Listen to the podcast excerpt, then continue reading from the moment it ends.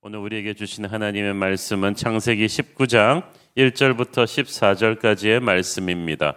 창세기 19장 1절부터 14절까지의 말씀을 저와 여러분이 한 절씩 교대로 읽어보도록 하겠습니다. 저녁 때 그 두 천사가 소돔에 이르니 마침 롯이 소돔 성문에 앉아 있다가 그들을 보고 일어나 영접하고 땅에 엎드려 절하며 이르되 내 주여 돌이켜 종의 집으로 들어와 발을 씻고 주무시고 일찍이 일어나 갈 길을 갔소서 그들이 이르되 아니라 우리가 거리에서 밤을 세우리라. 롯이 간청함에 그제서야 돌이켜 그 집으로 들어오는지라 롯이 그들을 위하여 식탁을 베풀고 무교병을 구우니 그들이 먹으니라. 그들이 눕기 전에 그 성사람 곧 소돔 백성들이 노소를 막론하고 원근에서 다 모여 그 집을 애워싸고 롯을 부르고 그에게 이르되 오늘 밤에 네게 온 사람들이 어디 있느냐? 이끌어내라. 우리가 그들을 상관하리라 롯이 문 밖에 무리에게로 나가서 뒤로 문을 닫고 이르되 청하노니 내 형제들아 이런 악을 행하지 말라. 내게 남자를 가까이 하지 아니한 두 딸이 있노라. 청하건대 내가 그들을 너희에게로 이끌어내리니 너희 눈에 좋을 대로 그들에게 행하고 이 사람들은 내 집에 들어왔은즉 이 사람들에게는 아무 일도 저지르지 말라. 그들이 이르되 너는 물러나라. 또 이르되 이자가 들어와서 거류하면서 우리의 법관이 되려 하는도다 이제 우리가 그들보다 너를 더 헤아리라 하고 롯을 밀치며 가까이 가서 그 문을 부수려고 하는지라 그 사람들이 손을 내밀어 롯을 집으로 끌어들이고 문을 닫고 문 밖에 무리를 대소를 막론하고 그 눈을 어둡게 하니 그들이 문을 찾느라고 헤매었더라. 그 사람들이 롯에게 이르되 이 외에 네게 속한 자가 또 있느냐? 네 사위나 자녀나 성 중에 네게 속한 자들을 다 성 밖으로 이끌어내라. 그들에 대한 부르짖음이 여호와 앞에 크므로 여호와께서 이곳을 멸하시려고 우리를 보내셨나니 우리가 멸하리라. 롯이 나가서 그 딸들과 결혼할 사이들에게 말하여 이르기를 여호와께서 이 성을 멸하실 터이니 너희는 일어나 이곳에서 떠나라 하되 그의 사위들은 농담으로 여겼더라. 아멘. 어제 우리는 소돔 고모라를 멸망시키러 가신다는 하나님을 붙잡고 아브라함이 필사적으로 중보하는 모습을 살펴보았습니다. 어, 마치 장사하는 사람들이 물건 깎듯이 흥정하듯이 의인 50명, 45명, 40명, 30명, 20명, 마침내 10명까지 줄이면서 그렇게 딜을 하는 한 아브라함의 모습을 보니 얼마나 치근합니까? 대족장의 명예와 위신은 다 팽개쳐 버리고 롯을 살리기 위해서 하나님과 이렇게 딜을 합니다. 그것은 자기 자식이나 사랑하는 처자식을 위해서도 아닙니다. 자기를 배신하고 떠난 롯을 위해서입니다. 우리는 여기서 우리를 위해 십자가에서 돌아가신 중보자 예수 그리스도의 모습을 볼 수 있습니다. 하나님을 버리고 죄의 길로 가버린 우리를 우리 같으면 괘씸해서 돌아보지도 않을 우리를 구원하시기 위해서 십자가에서 돌아가신 예수님의 영이 아브라함에게 임한 것입니다. 50명, 40명, 30명, 20명, 10명 이렇게 아브라함이 계속 숫자를 조절해 가면서 하나님을 설득한 것 같아 보이지만 실은 하나님 안에 이미 죄인들을 향한 자비로운 마음이 있었기 때문에 설득 당해 주신 거예요. 그러니까 하나님께서는 오히려 하나님의 친구 아브라함의 중보 기도를 기다리고 계셨습니다. 롯을 향한 아브라함의 사랑의 마음이 어디서 왔겠습니까? 하나님이 주신 거예요. 죄인을 사랑하는 하늘 아버지의 마음을 아브라함은 닮아 있었습니다. 그래서 이렇게 우리가 누군가를 위해서 중보 기도를 하면 아버지의 마음을 더욱 깊이 알게 됩니다. 그래서 하나님을 더욱 사랑하게 되고 사람을 사랑하게 되죠. 바로 이것이 하나님이 원하시는 것입니다. 하나님을 사랑하고 그 사랑으로 이웃들을 더욱 사랑하기를 원하시는 것입니다. 어쨌든 그렇게 하나님과 천사들은 아브라함을 떠나서 소돔 고모라로 이제 이제 직행하셨습니다. 이제 심판을 집행하시려는 거죠. 자, 그런데 이제 롯이 소돔 고모라에 살고 있었어요. 롯이 왜 소돔에 살았습니까? 그가 왜 거기 살았는가가 중요합니다. 다니엘이 살았던 바벨론, 요셉이 살았던 이집트, 에스터가 살았던 페르시아도 굉장히 세상적인 땅이었죠. 음란하고 폭력적이고 그런 죄악의 땅입니다. 그런데 그들은 하나님의 사명을 받고 거기에 보내진 거예요. 그래서 그들은 그 죄악된 세상 속에서 선한 영향력을 끼쳐서 그 세속적인 나라 사람들이 그들을 보고 주께 영광을 돌렸다고 했습니다. 그렇지만 롯은 달랐어요. 롯은 하나님이 보내신 것이 아니고 자기 욕심으로 선택한 것입니다. 당시 가장 기름지고 세련된 도시 소돔, 부동산 가격이 하늘을 찌르는 그 소돔에 삼촌 아브라함을 버리고 이사 갔습니다. 그리고 우리가 배웠다시피 롯의 온 재산을 싸들고 소돔에 가서 좋은 집도 사고 이렇게 정착하고 잘 살아보려는 순간 전쟁이 일어났죠. 북방의 왕들이 쳐들어와서 소돔을 쑥대밭으로 만들고 모든 물건 다 뺏고 롯은 전쟁포로가 돼서 끌려갔잖아요. 만약 삼촌 아브라함의 군대가 와서 구해주지 않았더라면 롯은 평생 이영만리 타국에 가서 전쟁포로 노예로 세상을 인생을 끝낼 뻔했어. 그러다가 이제 삼촌의 은혜로 간신히 살아 돌아왔으면 정신 차리고 삼촌한테 가서 아유 삼촌 정말 죄송합니다. 제가 욕심에 눈이 벌어서 이렇게 망했네요. 이제는 삼촌을 잘 모시면서 하나님 잘 믿고 살겠습니다. 이랬어야 되잖아요. 그런데 롯이 그렇게 빈털터리가 되고 나서도 소돔 고모라에 계속 머물러 있었어요. 저는 참 이게 기가 차는 거예요. 아직도 정신을 못 차렸어. 이런 것이 제가 옛날에 한번 고통을 낭비하지 말라는 설교한 적이 있죠. 고통에서 아무것도 배우지 못하면 그 고통을 낭비한 거예요. 지금 롯이 그런 거예요. 전쟁의 고통을 겪고도 정신을 못 차리고 소돔에 계속 머물러 있었어요. 왜냐하면 롯은 아직까지 세상에 대한 집착이 너무 강해요. 세상을 너무 사랑했어요.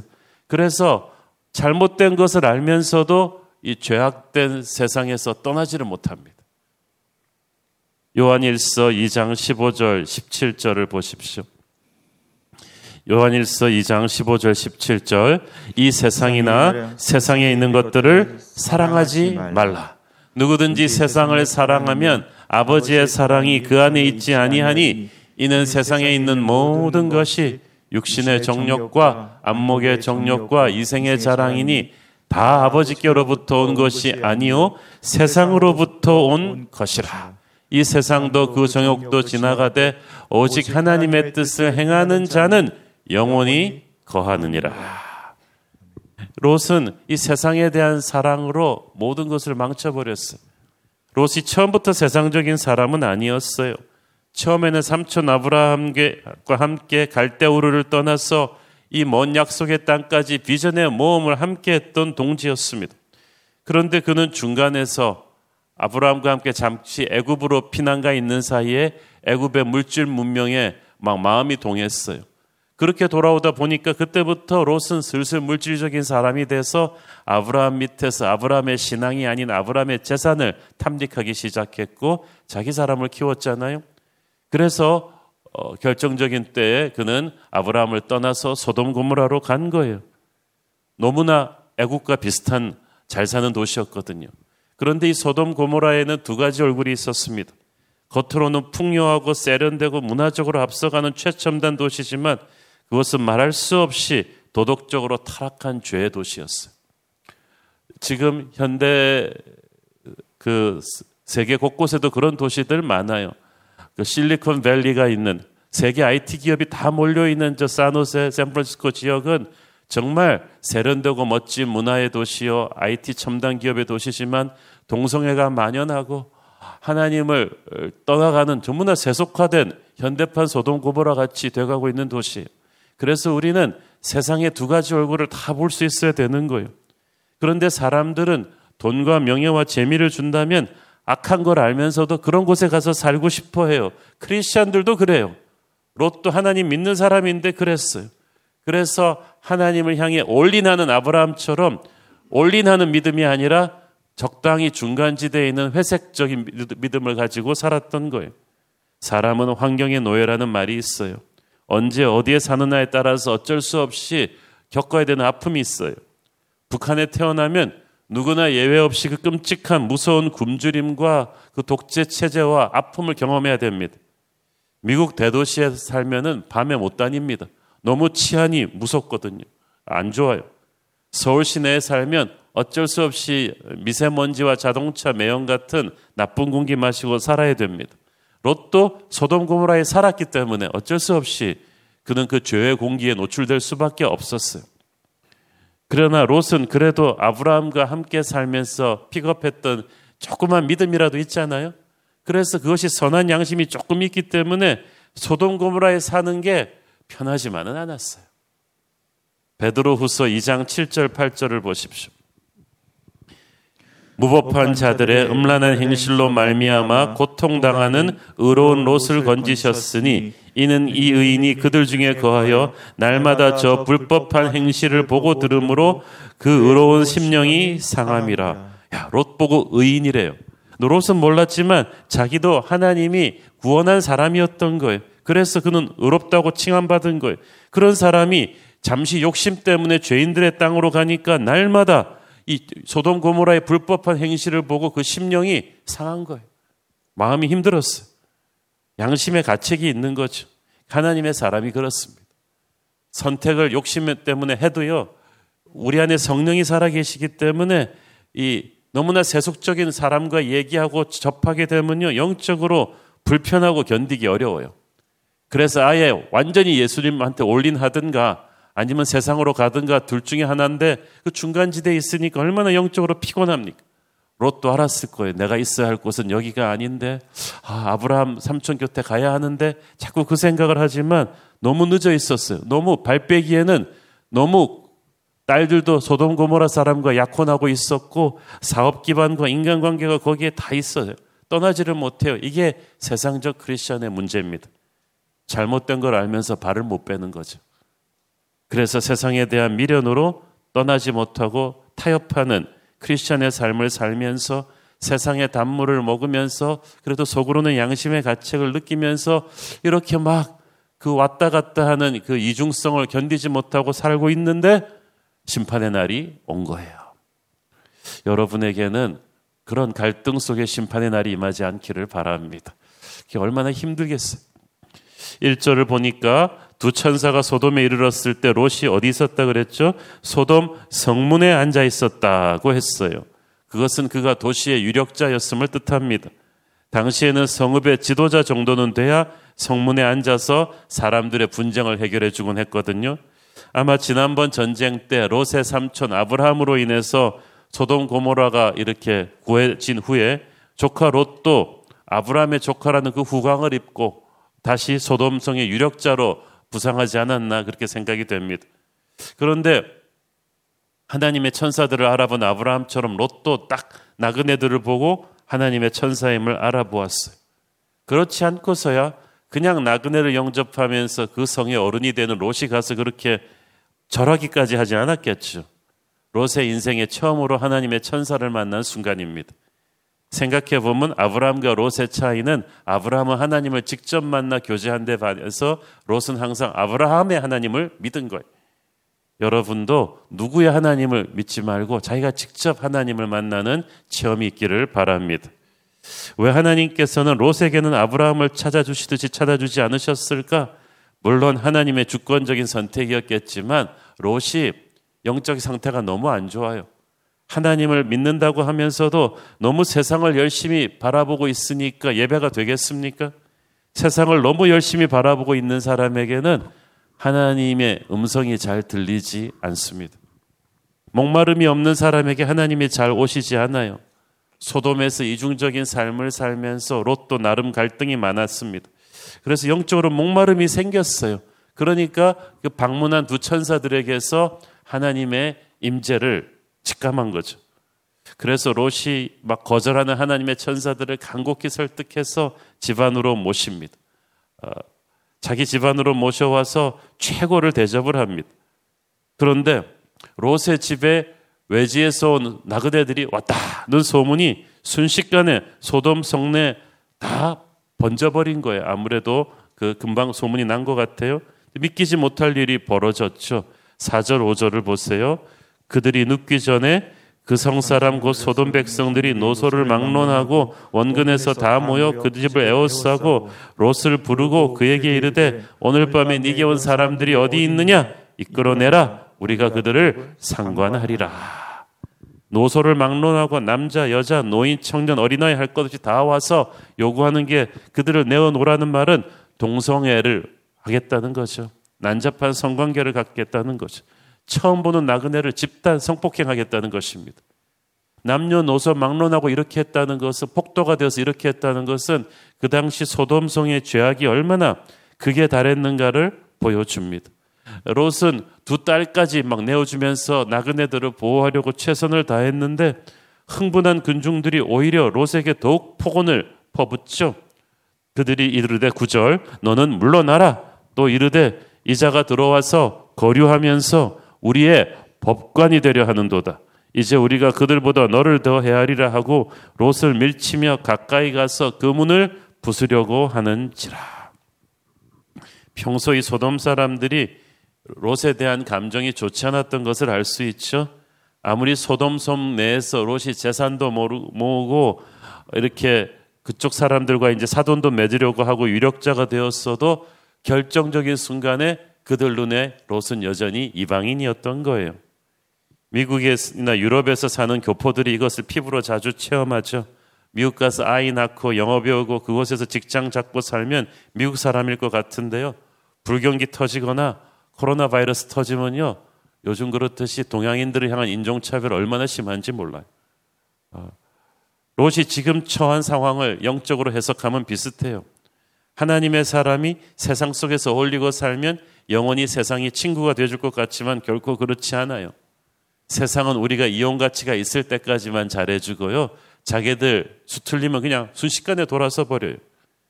탕자도 돈이 있는 한은 세상이 잘해줬지만 돈이 떨어지는 순간 지옥이 찾아왔잖아요. 결정적인 순간에 세상은 하나님의 사람을 적대시합니다. 몰려드는 성난 군중 앞에 이제 롯 자신의 안전도 장담할 수 없게 되었습니다. 그런데 하나님의 천사가 순식간에 그 보호하셨어요. 10절, 11절을 보니까 하나님의 천사들이 롯을 집 안으로 끌어들이고 문을 닫아버리고 밖에 모든 군중의 눈을 순식간에 샥 어둡게 해버렸죠. 경악한 그들이 패닉 상태에 빠져들었죠. 천사들이 그때부터 지체 없이 움직이기 시작합니다.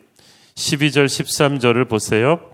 그 사람들이 롯에게 이르되 이외에 네게 속한 자가 또 있느냐? 네 사위나 자녀나 성중에 네게 속한 자들을 다 성 밖으로 이끌어내라. 그들에 대한 부르짖음이 여호와 앞에 크므로 여호와께서 이곳을 멸하시려고 우리를 보내셨나니 우리가 멸하리라.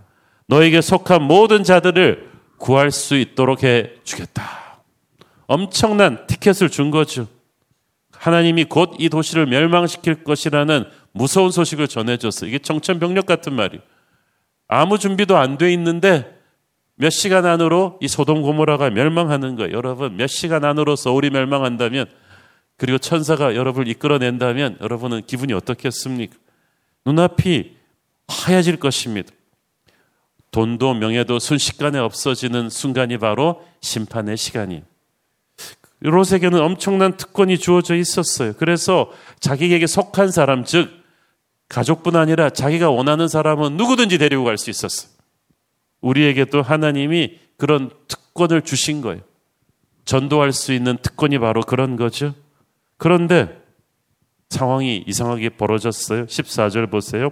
롯이 나가서 그 딸들과 결혼할 사위들에게 말하여 이르기를 여호와께서 이 성을 멸하실 터이니 너희는 일어나 이곳에서 떠나라 하되 그의 사위들은 농담으로 여겼더라.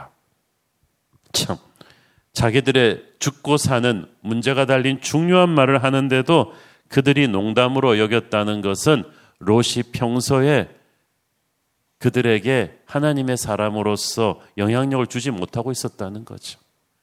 우리가 평소 주변 사람들에게 영적인 존경을 받고 있었다면 결정적인 순간에 그 세상 사람들이 우리의 메시지를 듣고 반응하는 게 달랐겠죠.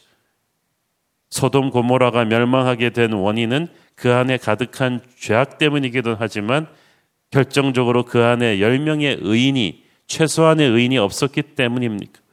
의인은 누굽니까? 완벽하게 죄 없는 사람이 아닙니다. 죄를 회개하고 하나님의 백성이 된 사람이 의인이에요. 아무것도 아닌 것 같지만 그 지역에 의인이 존재하느냐 아니냐에 따라서 심판이 오느냐 멈추느냐 생명의 차이를 만드는 거예요. 하나님의 사람이 어떤 시대에 어떤 지역에 존재한다는 그 자체가 얼마나 큰 축복인 줄 모릅니다. 그래서 우리가 힘들더라도 세상 속으로 들어가서 사는 것입니다. 아브라함이 하나님을 필사적으로 설득해서 합의한 숫자가 10명이잖아요.